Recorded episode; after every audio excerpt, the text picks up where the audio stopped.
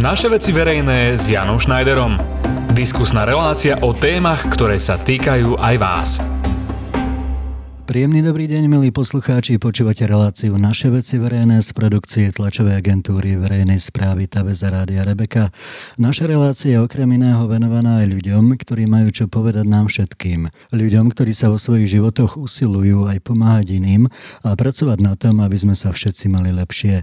Dnes je mojím hostom Tomáš Gulán, učiteľ na Evangelickom gymnáziu v Martine, aktivista, hudobník, organizátor kultúrnych podujatí, človek, ktorý aktívne pracuje na tom, aby zlepšil zlepšoval životy ľudí okolo seba. Tomáš, vítaj pri mikrofóne Rádia Rebeka.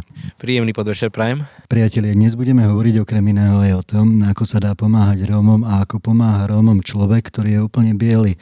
Budeme debatovať aj o tom, akým spôsobom dokážeme pomáhať my všetci ľuďom, ktorí majú problém. Tomáš, skôr ako sa dostaneme k projektu, ktorý už za pár rokov robíš v rómskom gete na Bambuskách Martine a ktorý bol ako zatiaľ prvý a jediný z Martina a Turca nominovaný na prestížne ocenenie Roma Spirit, mám ešte inú otázku. Tvoja dobrovoľnícka práca už bola ocenená aj pred nomináciou na Roma Spirit, však je to tak? Už som dostal cenu, to bolo pred troma rokmi, myslím. A to bolo, to bolo ocenenie že dobrovoľníckého centra Žilinského samozprávneho kraja a to ocenenie sa volá Srdce na dlani a jedna z tých kategórií sa volá práve srdce, čo je pre organizátorov alebo proste dobrovoľníkov, ktorí robia nejaké treťosektorovej akcii. Takže na toto som bol nominovaný, tú cenu som dostal, čo bolo veľmi povzbudivé. No a teraz sme dostali druhú takú poctu a to, že nejakí ľudia, ktorí že vraj nemôžu byť menovaní, nás nominovali na ocenenie Roma Spirit 2019. V rámci tohto ocenenia je to 11. ročník, ktorý bol organizovaný, tak dostali sme nomináciu. Tentokrát to bolo nie mne ako jednotlivcovi, ale nám ako škole za minuloročný školský sociálny projekt, ktorý sa volá rovnako ako tá práca, ktorú stále robíme na bambuskách. Požičali sme si text od Michaela Jacksona, síce gramaticky nesprávny, ale keď to raz ten Michael tak napísal, no tak ho používam, čiže it don't matter if you are black or white. A teda boli sme nominovaní v kategórii spoločnosť a zamestnávanie vzdelávateľ a teda dostali sme sa do užšieho finále, čiže z tých 176 nominácií bolo 21 po 3 v 7 rôznych kategóriách a my sme boli teda v tejto spoločnosť a zamestnávateľ. Bola tam taká zvláštna konkurencia, aj keď ja by som to nerad konkurenciou nazýval, lebo tu na vôbec nejde jeden proti druhému, ale keďže je to zároveň súťaž, tak neviem, aké iné slovíčko tam nájsť. A, takže boli sme tam spolu v nominácii s firmou Amazon, ako zahraničným veľkým zamestnávateľom, ktorý zamestnáva, teda Rómov, snažia sa inkluzívne zamestnávať a firmou, ktorá nakoniec toto ocenenie dostala, to je firma Kosit z Košíc. Je to niečo podobné ako Martinský Brandner, ak tomu správne rozumiem, čiže firma, ktorá sa zaoberá odpadom ale čo majú tam takú navyše pridanú hodnotu, okrem toho teda, že snažia sa zamestnávať viacero Rómov, je, že uvedomujú si, že nechcú, aby títo ľudia boli iba na takej tej najnižšej pracovnej pozícii, ale teda ponúkajú možnosť a založili ako keby škôlku, alebo nejaké také denné centrum pre ich detičky. To znamená, aby sa deti mohli troška viacej vzdelávať a v budúcnosti získať troška lepšie zamestnanie a zároveň, aby tí rodičia mali viacej priestor, teda pravidelne chodiť, takže oni sú nakoniec tí víťazi v tejto kategórii. Tomáš, aby sme to ešte trošku podrobnejšie ozriemili, ocenenie Roma Spirit je najprestížnejšie ocenenie ľudí, ktorí pracujú s Rómami na Slovensku. No a bol už 11. ročník, ako si spomínal, a vždy je cťou a obrovským úspechom, že z tých všetkých nominovaných, tento rok je bol 176, tak ste sa dostali do toho fakt finálového výboru, kde v každej zo 7 kategórií vybrali z troch top nominovaných. Za tých 11 rokov tých nominovaných boli tisíce a ocenených stovky, takže je to ale top prestížna záležitosť, ktorú organizuje aj úrad spolnomocnenca vlády pre rómske komunity a hlavný mediálny partner RTVS. Takže je to fakt ale top, nie súťaž, ale ocenenie ľudí, ktorí sa snažia niečo robiť pre nielen rómske menšiny na Slovensku, ale keďže sa to volá Roma Spirit, tak prioritne pre rómske menšiny. Tomáš, ako si vnímal to, že nezverejnení, neznámi nominovatelia a vás ako školu a váš projekt nominovali? Ja ešte dopoviem, keď si hovoril ten úrad splnomocnenca, tak okrem toho tá celá udalosť bola tento rok pod záštitou dvoch pre mňa veľmi vážených dám.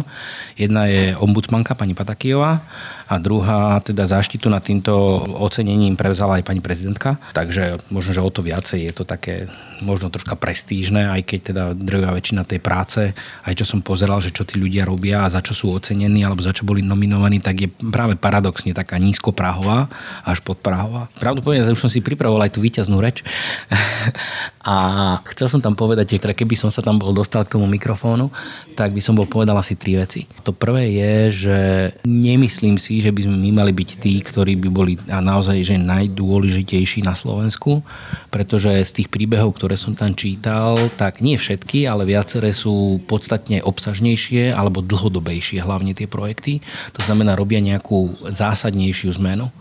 Na druhej strane je pravda, že napríklad tieto firmy, ktoré to robia, tak to robia v rámci svojho profesionálneho portfólia a zároveň nie je to také, že by oni do toho iba, iba investovali, ale na tých zamestnancoch, ktorých majú, tak reálne ako tí zamestnanci im vedia produkovať aj zisk. Takže áno, sústredia sa na tie možno troška znevýhodnené skupiny, ale v konečnom dôsledku si myslím, že v dlho, dlhodobom akože neostanú v mínuse.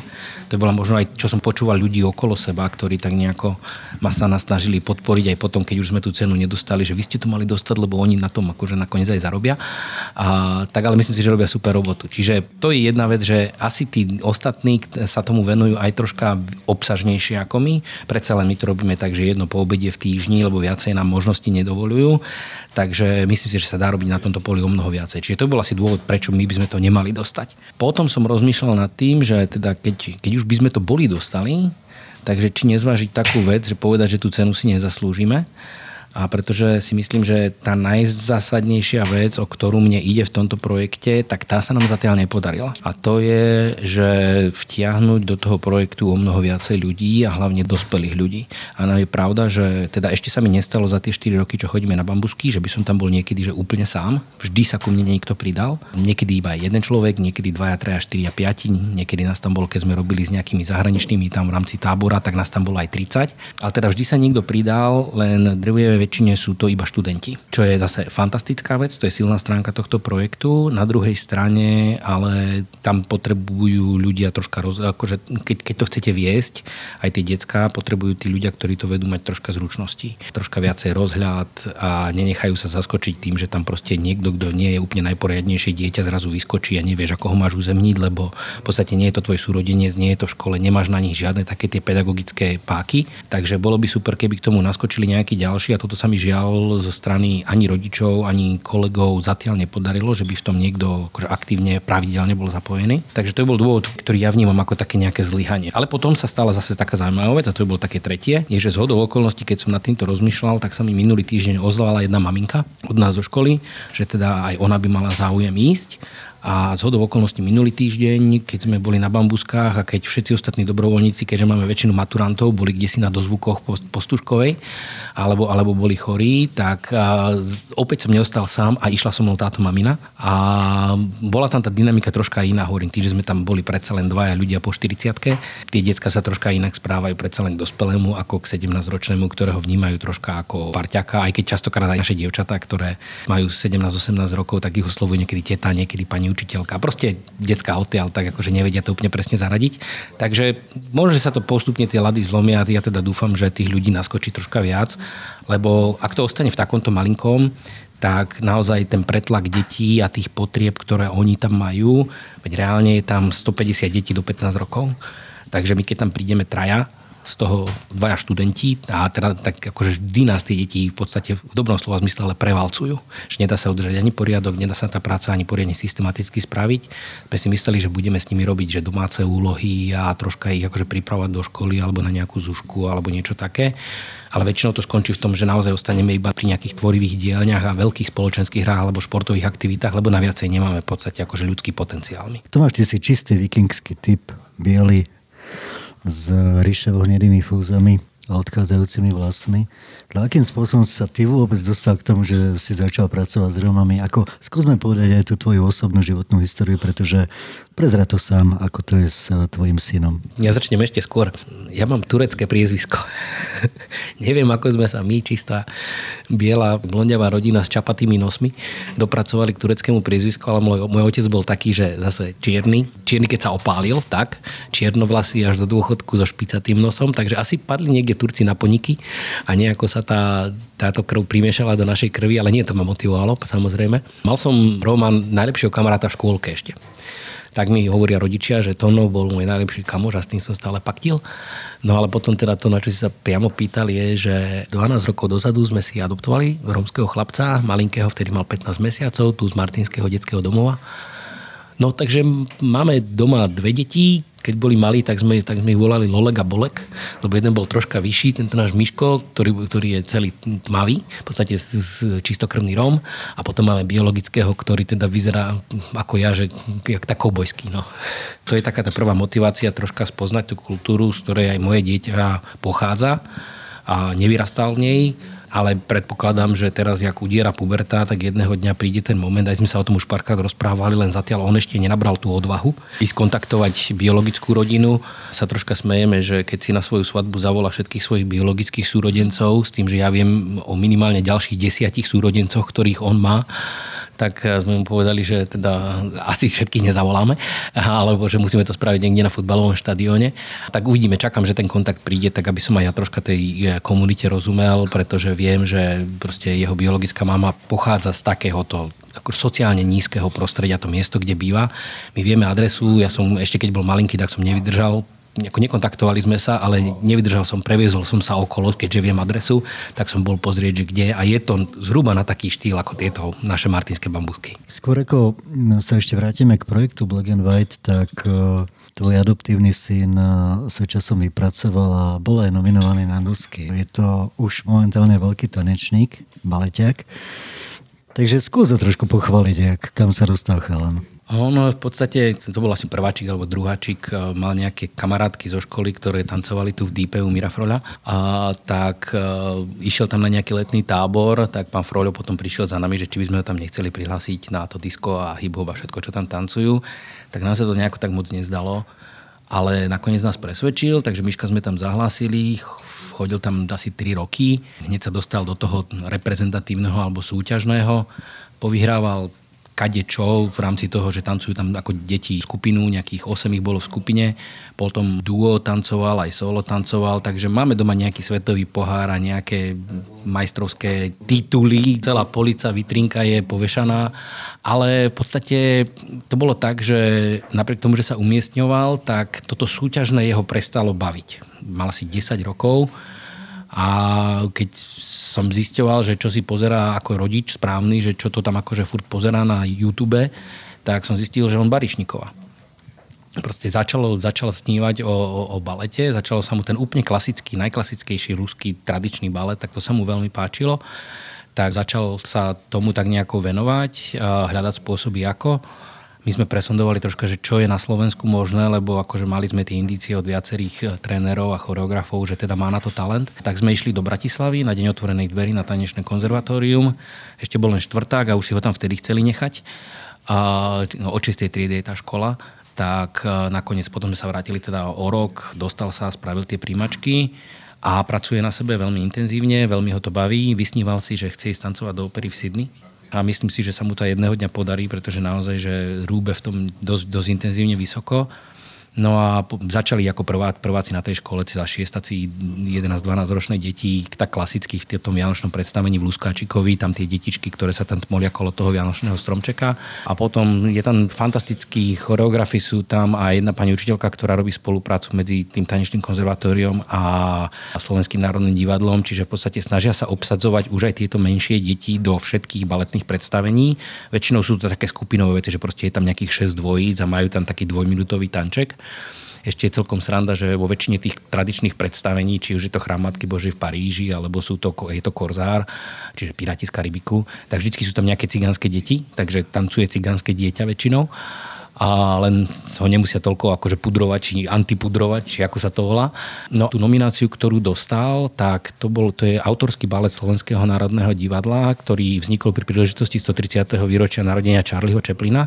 Čiže spravili jeden fantastický, krásny autorský balet, v ktorom Miško tancuje malého Charlieho, 12-ročného a tam má takú jednu solo postavu, kde vlastne Charlieho mama bola burlesk tanečnica a nejako sa jej nedarilo a keď ju vypískali v tom jednom predstavení, tak mali Charlie ako 12-ročný v podstate postavil sa na ten stage a zatancoval a to bol jeho prvý zárobok, keď po ňom začali peniaze hádzať, že mu to išlo. Tak vlastne toto je ten tanček, ktorý on tam ako reálne 12-ročný tak kopíruje toho 12-ročného Charlieho.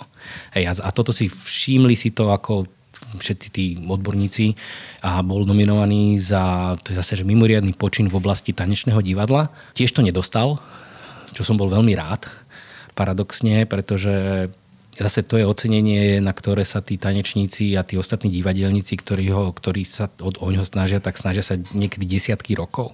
Ako to je naozaj tiež taká dosť prestížna vec. Takže možno, že je aj pre mňa ako rodičovský alebo tak pedagogicky troška lepšie, že už samotná tá nominácia je veľkým ocenením a teraz vie, že sa oplatí pracovať ďalej, makať na sebe, skúšať, hľadať cesty a jedného dňa sa mu to hádam zase podarí. Tu skúsim ešte upresniť. V histórii ocenenia divadelných ocenení sezóny, teda dosiek, sa prvý raz stalo, že bol nominovaný takýto mladý umelec. Takže to mino, ja mám pocit ale fakt intenzívny, že máš byť na čo hrdý. To bol myslím 24. ročník dosiek, ak si správne spomínam. A teda pokiaľ ja viem tiež, tak nikto takto. Ale zase povedzme si, no aký 12-ročný má solovú postavu niekde v toho ktoromkoľvek divadla. Väčšinou tie deti, ak ich tam majú z tých prípraviek, tak len tak tam prebehnú alebo majú nejakú naozaj mikroskopickú rolu. Poskakujú, tam so zborom. A toto bolo také, že takto nejako sadlo, že hlavný choreograf potreboval tam niekoho obsadiť. Boli veľmi skeptickí tie rozhovory, ktoré ja som s nimi čítal, takže boli skeptickí, či vôbec niekoho takého zoženieme a zrazu sa ten, ten náš Mišo s tým svojím kukučom zjavil a v podstate on je taký, že je veľmi viditeľný, lebo ani nie tým, že je tmavší alebo čo, ale naozaj on, ako sa na ňo pozerám, on má výraz. On má takéto svoje herecké, také, také že dokáže tú rolu precítiť. A to je možno aj dôvod, prečo ho prestali baviť také tie, tie moderné tance alebo také tie súťažné tance skôr, ktoré sú viacej o atletickom alebo športovom výkone a baví ho ten balet, kde naozaj tú emóciu do toho dáva.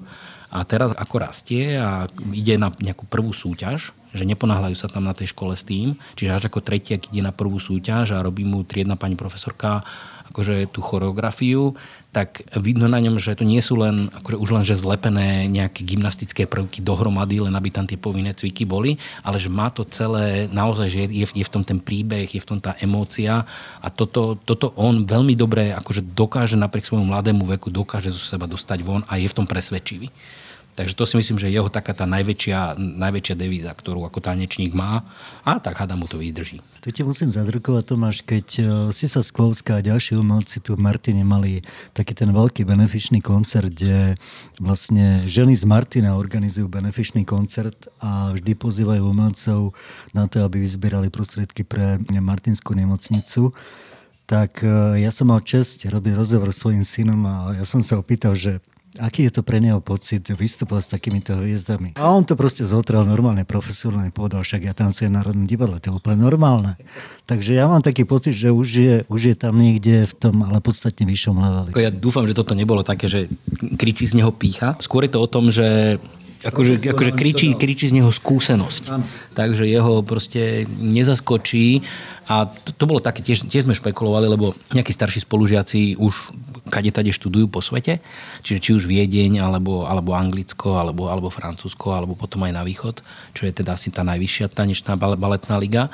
Ale my keď sme o tom teraz tak rozmýšľali, tak prvá vec je, že teda ide mať len 14, takže nebudeme to akože síliť, že strašne skoro, aby odišiel. Ale druhá vec je, ja mám pocit, že práve táto škola, na ktorú teraz chodí, v spolupráci s tým Národným divadlom mu dáva o mnoho viacej príležitostí, ako aj tie možno o troška kvalitnejšie školy, pretože reálne, keď on je v 40 a viac predstaveniach do roka v Národnom divadle a tým pádom vidí, ako to funguje v šatniach, ako to funguje so solistami, ako to funguje s choreografom, s dirigentom, s riaditeľom. Proste, že stále je na tom stage. Je síce pravda, že veľa toho nepoštudujú v tej škole, ale tak ako na to sa nechodí do, na baletné konzervatórium, aby, si, aby bol z teba inžinier.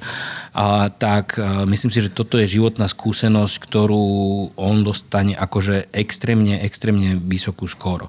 A na druhej strane akože nemám pocit z toho, že by akože prežívali tam strašné stresy. Že naozaj mám pocit, že pedagogicky to veľmi dobre vedia zvládnuť, že tí decka sa tam tešia na tie predstavenia. Samozrejme, že treba makať, samozrejme, že kto to nesplňa na tú požadovanú úroveň, tak nemôžu si dovoliť, že proste niekto sa bude točiť na opačnú stranu. Čiže ako musia to mať nacvičené, musí to byť technicky zvládnuté.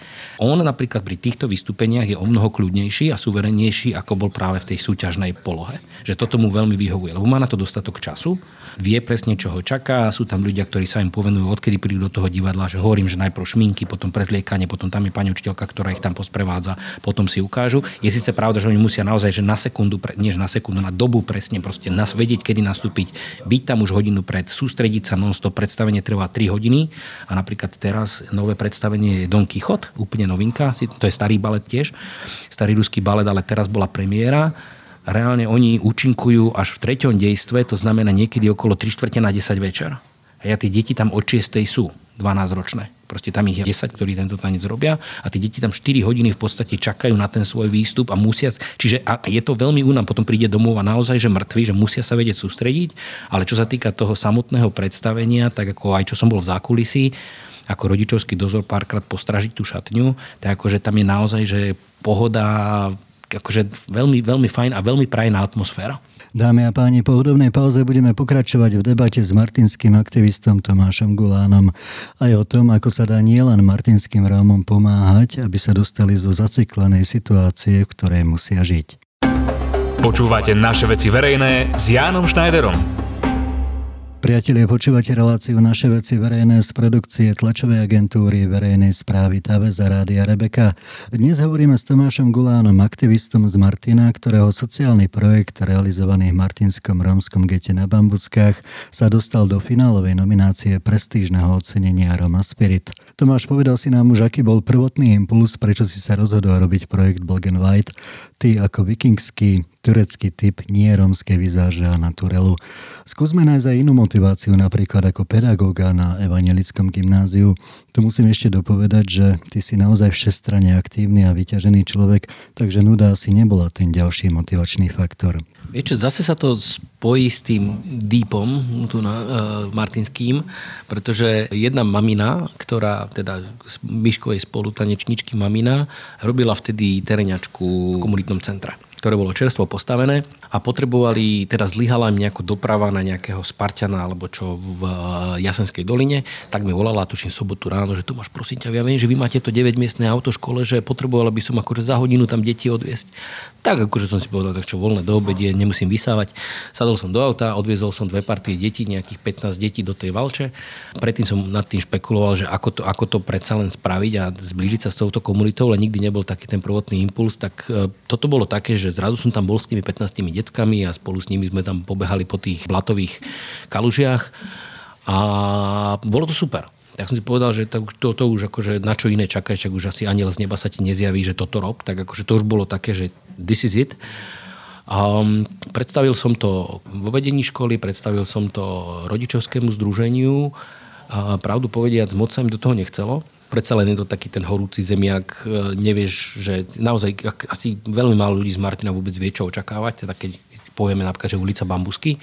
Predpokladám, že 90% Martinčanov tam ani nebolo a už vôbec nie, že by bolo prešlo to ulicou z jedného konca na druhý, keďže je to za bránami mesta, je to tak umelo vytvorené geto, že naozaj tam biely človek z centra nemá čo robiť a asi tam ani nebude príliš vítaný.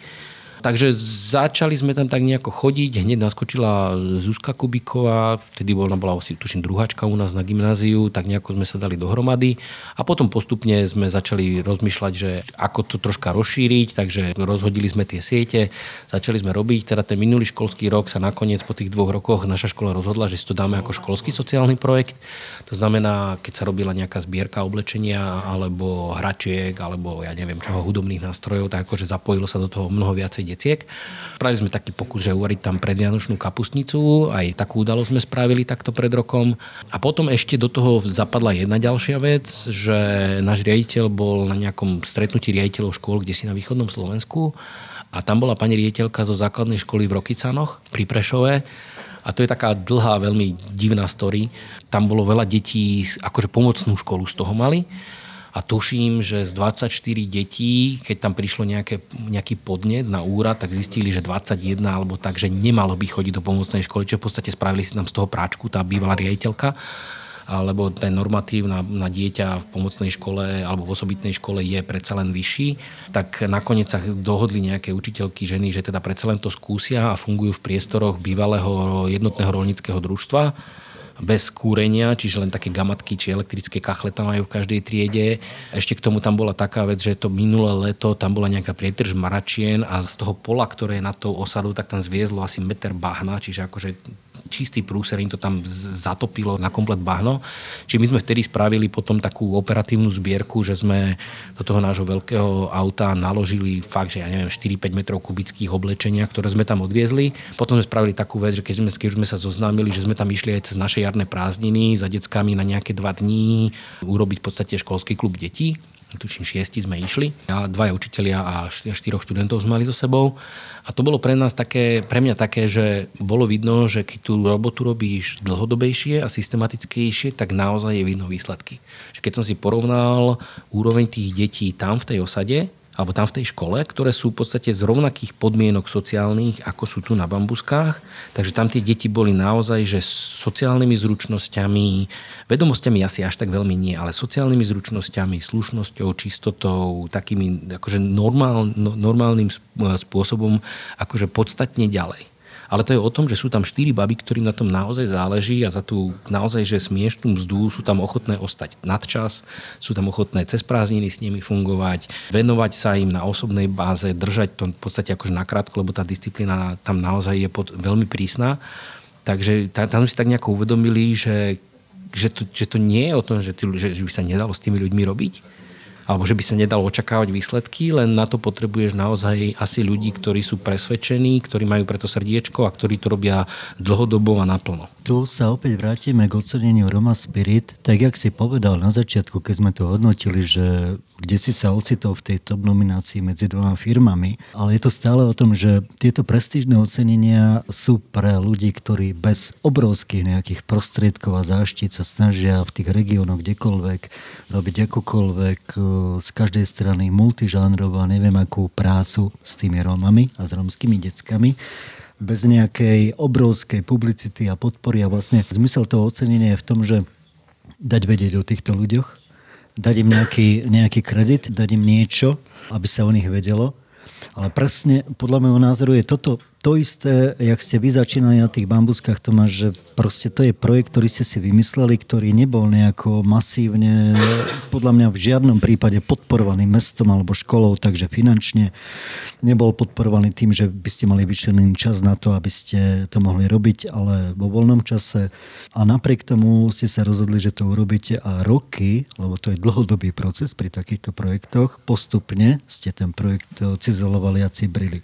Tomáš, koľko trvalo trvalo, kým ty si sa dokázal včleniť ako ten vikingský typ do rómskej komunity na Bambuskách? To boli asi dva roky, alebo tak nejako. Tým, že Bambusky sú taká ulica, aká sú, že komunitné centrum na jednom konci a potom dlhá ulica a na ten opačný koniec sa až tak veľmi nedostaneš, alebo máš minimálne pocit, že to nie je až také bezpečné, lebo kto tam na teba z akých dverí pozera, zazera, tak chvíľku to trvalo, v prvom rade, kým sme sa spoznali s deckami, to veľmi rýchlo je tak, si oni na teba zvyknú a vedia, že si tam a že si ich a že všetko je v pohode.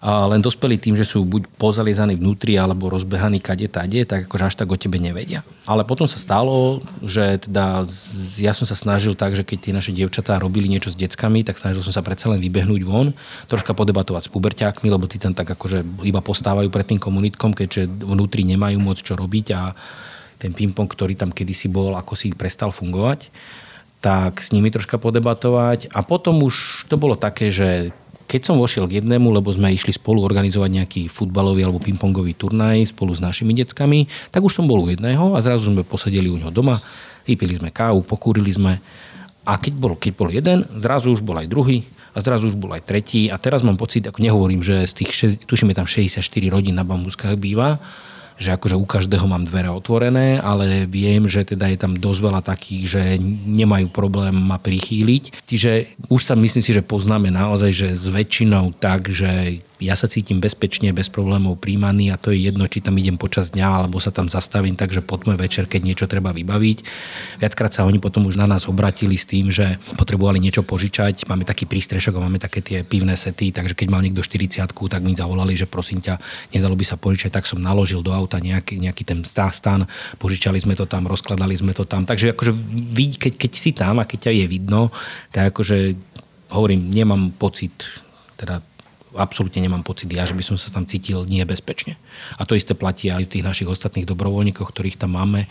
Skôr opačne, akože keď, keď sa mi párkrát stalo, že ja som potreboval niekde odbehnúť a povedal som, že počúvajte, tu nás sú tri baby, tak akože chalani odvete ich potom tam aspoň smerom za Brandner. Tak akože vedel som, že naozaj, že budú v bezpečí, že úplne v pohode, že nikomu sa nič nestane a úplne, úplne fajn. Tu skúsim vnoriť takú skúsenosť, ktorú majú naši slovenskí rešpektovaní dokumentaristi. Jaro Vojtek už momentálne pán docent na Bratislavskej vysokej škole, ktorý učí dokument, už keď začínal točiť dokumenty tu v Martine, tak hovoril o tom, že on musí ísť tam, kde točí, sa s tými ľuďmi tak, že aby ho nevnímali s tou kamerou a so štábom. Buď chodil sám, alebo chodil minimálne s dvoma, troma ľuďmi. A až vtedy, keď tá akákoľvek komunita, alebo dajme tomu jeden človek, keď robil portrétový dokument, ho prestal vnímať a bral ho ako skriňu že proste ho vnímal ako nábytok, tak vtedy sa otvoril a rozhovoril a vtedy e, nastupuje tá akceptácia. Jaro hovorí aj svojim študentom to, že je to veľmi náročné e, z časového pohľadu, ale je to veľmi náročné aj z pohľadu e, doslova sa zžitia s tou komunitou. A to isté vravel aj pán Pekari, ktorý natočil unikátny dokument Hluché dni a vyhral festival Jeden svet. Hovoril presne to isté. On chodil roky, chodil 7 rokov do osad na východnom Slovensku a točil dokument. A on sa musel ako biely človek zžiť s tou komunitou, aj s dospelými, aj s deckami, o ktorých točil. Tomáš, určite je to náročné a moja otázka smeruje k tomu, že či ešte vydržíš pokračovať v tomto projekte, lebo môj názor je taký, že táto nominácia bola určitým pomerne vysokým vyvrcholením toho projektu a takým fakt top prestížnym ocenením. Pravda, roky trvalo, keby si sa zžil s tým prostredím Roky trvalo, kým si ten projekt vycibril a vycizeloval. Máš ešte energiu, čas a chuť pokračovať v projekte, lebo toto beriem ako vyvrcholenie. Vieš čo, mňa to neunavuje, táto robota, skôr opačne, mňa to akože teší, je to taký, že popri tom ostatnom, čo mám, tak väčšinou okrem toho, že nestíham. Takže akože málo kedy prídeme tak, že sme si stokrát hovorili, že však si sadneme a pripravíme nejaký kopec aktivít, čo by sa dalo robiť, aj toto by sa dalo robiť toto. Nikdy sa k tomu nedostaneme cez ten týždeň, čiže väčšinou to dopadne tak, že 13.50 skončíme školu zbalím rýchlo tie erárne veci, ktoré tam máme, tie korálky a šnúrky a pucle a ja neviem čo všetko a futbalovú loptu, keď je pekné počasie a utekáme tam, ale akože vždycky sa prebavíme. Dokonca aj párkrát, keď sa stalo, že bolo to komunitné centrum zavreté, lebo lebo tak sme sa išli prejsť, pozbierali sme šípky, pokecali sme, akože tie, tie vzťahy sa dajú budovať. Čiže mňa to teší, akože tá robota, nehovorím, že vždycky akože sa cítim akože úplne súčinenie, skôr opačne, akože prídeš piatok o pol piatej už si naozaj že akože vyflusnutý z toho všetkého, lebo po pracovnom dni ešte hen taký nápor detí a každé by niečo chcelo a každý sa s tebou chce rozprávať a každé to chce hneď. A ono je to najdôležitejšie, ako môžeš zavezovať tie šnúrky niekomu inému, keď on to teraz potrebuje a, a tak ďalej. Čiže je to únavné fyzicky, ale akože mentálne ma to baví. A práve tým, že som tú komunitu spoznal, troška bližšie a že tam mám vytvorené vzťahy s tými ľuďmi aj s dospelákmi už, tak akože nemám dôvod z toho odchádzať absolútne nie, že teraz akože zabuchnem za sebou dvere a odídem akože v žiadnom prípade. A keď si ešte hovoril o tom zžití sa s tou komunitou, už teda ja, ja čo vnímam ako jeden zo základných problémov bambusiek, porovnaní možno s inými osadami, je, že tým, že toto je taká, také umelo vytvorené geto a neexistuje to dlho, že to je nejaký 98. alebo 9., keď vlastne to bolo postavené, a tí ľudia tam boli vysťahovaní, tak tam chýba osobnosť Vajdu. To znamená niekto miestný, to koho by miestni rešpektovali, komu by, ale hlavne nie len o to, že je tam, robí tam policajta, ale že mu na tom záleží a má tú prirodzenú autoritu. A už teda v slabej chvíli aj mne niektorí povedali, že až ako to robí, chod robiť ty. A ako, to je, to je úplne naivné, lebo v podstate ja naozaj, že ja tam nebývam ja tam nežijem. Ja stále bývam v tom svojom normálnom, klasickom, ale nazval by som to luxuse. Hej. To znamená, ja mám normálne doma, že tri fázy elektriny. Ja nemám problém, že či mi pôjde chladnička alebo mi pôjde práčka. Ja mám doma plynové kúrenie, to znamená, ja síce si rád v krbe prikúrim, ale ja nie som, nie som odkazaný na to, aby celú božiu zimu v tých gamatkách a nezateplenom unimáči som rúbal tie, tie okenice a posielal svoje deti, aby išli prikúriť. Ja mám ten luxus, že mi doma tečie normálne, že teplá voda. 365 dní v roku. Hej? A, čiže to, že ja poznám trocha tú komunitu z toho času, ktorý som tam, ale reálne som tam iba 3 hodiny týždenne, to znamená, ja tam nie som po večeroch, ja tam nie som popri manželských hádkach, ja tam nie som pri rozvodoch, ja tam nie som pri tom, keď sa keď niekto otehotní ako 14-ročný, ja tam nie som, keď niekto zomrie. Proste ja som nie súčasť tej kultúry. Ja som iba externista, ktorý mu leží na srdci tá komunita a v rámci tej trošky, ktorú môžem, tak sa snažím nejakým spôsobom tam akože pozitívne vplývať. Tomáš, takže hýbeš sa tam, hýbeš sa tam nejaké roky, čo je dobré, máš objektívny pohľad zvonka a máš aj isté, isté informácie znútra. Čo je podľa teba najväčší problém segregovaných komunít rómskych na Slovensku? Poznám tak bližšie v podstate iba túto jednu, tak neviem rozprávať za iné ale myslím si, že základný problém je tá segregácia. Ale v tomto prípade si myslím, že za to môžeme my. To znamená to, že my sme tu v Martine umelo vytvorili geto a ľudí, s ktorými bol problém, tak sme ich všetkých vysťahovali na jedno miesto a mysleli sme, neviem, čo, sme, čo si mysleli tí páni a dámy, ktorí toto vymysleli, ale to, že vytvorím umelo geto, o ktoré sa poriadne nestarám, to znamená neodhrňam sneh, neodvážam odpad, nesvietím, není to pod kamerami, policajti meskí prídu iba keď horí alebo niekto zomrie. Elektrika na čierno. A elektrika na čierno naťahá na kade tade a postavil som nejaké prechodné bývanie, za ktoré vyberáme ťažké nájomné, ale pritom je 15 rokov po záruke a plesnivé a hrdzavé.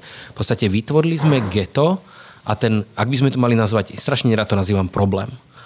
Ale teda vytvor, vyrobili sme problém a ten problém rastie pretože tá populačná krivka je taká, aká je. Však ty tiež veľmi dobre vieš, že na jednu bytovú jednotku Martine, tuším, priemerne býva 2,6 alebo 2,7 obyvateľa. Na bambuskách je to presný dvojnásobok, čiže tuším 5,6 a pritom tie bytové jednotky sú podstatne menšie ako tu. To znamená, teraz tam je, čo ja pozerám po tej ulici, strašne veľa puberťákov, ktorí teda majú sexuálny drive a to množstvo ľudí, ktorí tam býva, bude rásť a to, že my sme za tých 20 rokov nenašli ani nehľadáme veľmi intenzívne hľadať riešenie, ako segregovanú skupinu, ktorú my sme segregovali, ako ju integrovať. To je, akože to, to, to znie ako fráza teraz, ale proste jednotlivé konkrétne kroky na to, aby sme našli spôsob, aby, teraz za mňa, najlepšie riešenie, zobrať buldozer a celé bambusky zrovnať zo zemou, a nájsť spôsob, ako tých, týchto obyvateľov mesta Martin dostať inde ako za plot e, verejnej skládky odpadu. Niekde, kde bude tečúca voda. Áno, je to veľká investícia, je to dlhá robota, ja nehovorím, že to bude ľahké a tí ľudia sú v podstate akože zevalvovaní s tým, že nestarajú sa o ten priestor, ale povedzme si, o len taký priestor by som sa asi ani nestaral, asi nikto by sa o taký priestor nestaral, lebo ten priestor nie je jeho, platí na ňo vysoký nájom, ale, ale žiaden servis v podstate nedostáva tak teraz povedzme si 400 ľudí je dosť veľká komunita na Martin, ako ich znova integrovať do, do, do normálneho a nie že majoritnej spoločnosti, ale normálne dovnútra mesta. Keď som sa rozprával s Fedorom Gálom v súvislosti s novembrom v Prahe, tak e, hovoril aj o tom, že to je jedno, že november, nie november, ale sú ľudia vo svete, v Európe, aj na Slovensku a v Čechách v tzv. prekárnej situácii. To znamená, že sú ľudia vylúčení z majoritného obliga spoločnosti a majú problém. Majú nejaký problém. Majú problém e, s vodou, majú problém s bývaním, majú problém so životom, majú problém so zamestnaním, s dlhmi. Máš pocit, že aktívna práca ľudí, ktorí dobrovoľne pomáhajú takýmto ľuďom na Slovensku, dokáže týmto ľuďom podať, ako Fedor hovoril, pomocnú ruku a vytiahnuť ich odtiaľ von? Keď budú ľudia pozerať ten dokument Roma Spirit teraz e, v štvrtok v telke, na STV dvojke večer, tak myslím si, že naj, pre mňa najsilnejšie príklady toho, ako sa to dá robiť systémovo, sú práve tie obce. To znamená, boli nominované obce ale v obci to znamenalo, že sa musel nájsť starosta, ktorému to leží na srdci a ktorý niečo seriózne spraví. A spraví aj radikálne kroky. Proste obec, ktorej býva veľká rómska populácia, s miestnymi sa dohodli, že 80 načierno postavených chatrčí a stavieb zbúrajú ale nájdu spôsob, ako tým ľuďom dať zamestnanie, ako ich zamestnať na mestskom úrade, ako z nich spraviť mestské hliad, alebo miestne hliadky, ako z nich spraviť dozor, ako, ako z nich jedného spravil viceprimátora, ktorý je zároveň buď vajdom, alebo minimálne terénnym pracovníkom. To bol mladý chalan, takže ten ešte asi na vajdu nebol, ale proste, že on je terénny, terénny pracovník, komuniťák, ktorý tam ale žije spolu s nimi. To nie je komuniťák, ktorý príde do roboty a odpípne sa, keď mu skončila pracovná doba, ale komuniťák, ktorý je tam. Čiže pre mňa tie najsilnejšie prípady sú, keď si niekto to naozaj zoberie, kto je úradník, to nazvime, teraz v tom dobrom slova zmysle, že mu to leží na srdci. Dámy a páni, tak toto zrejme je riešenie. Nie len mať po celom Slovensku oceňovaných aktivistov a dobrovoľníkov, ktorí pomáhajú tam, kde žijú, takých ako je Tomáš Gulan v Martine, ktorého projekt Black and White bol nominovaný na prestížne ocenenie Roma Spirit, ale mať aj aktívnych starostov a primátorov, ktorým záleží na tom, aby občania ich obce alebo mesta žili dôstojne. Ja už len verím, že takýchto ľudí vo svojom okolí máte. Počúvali ste reláciu Naše veci verejné z produkcie tlačovej agentúry verejnej správy Taveza Rádia Rebeka. Teším sa do počutia opäť o týždeň.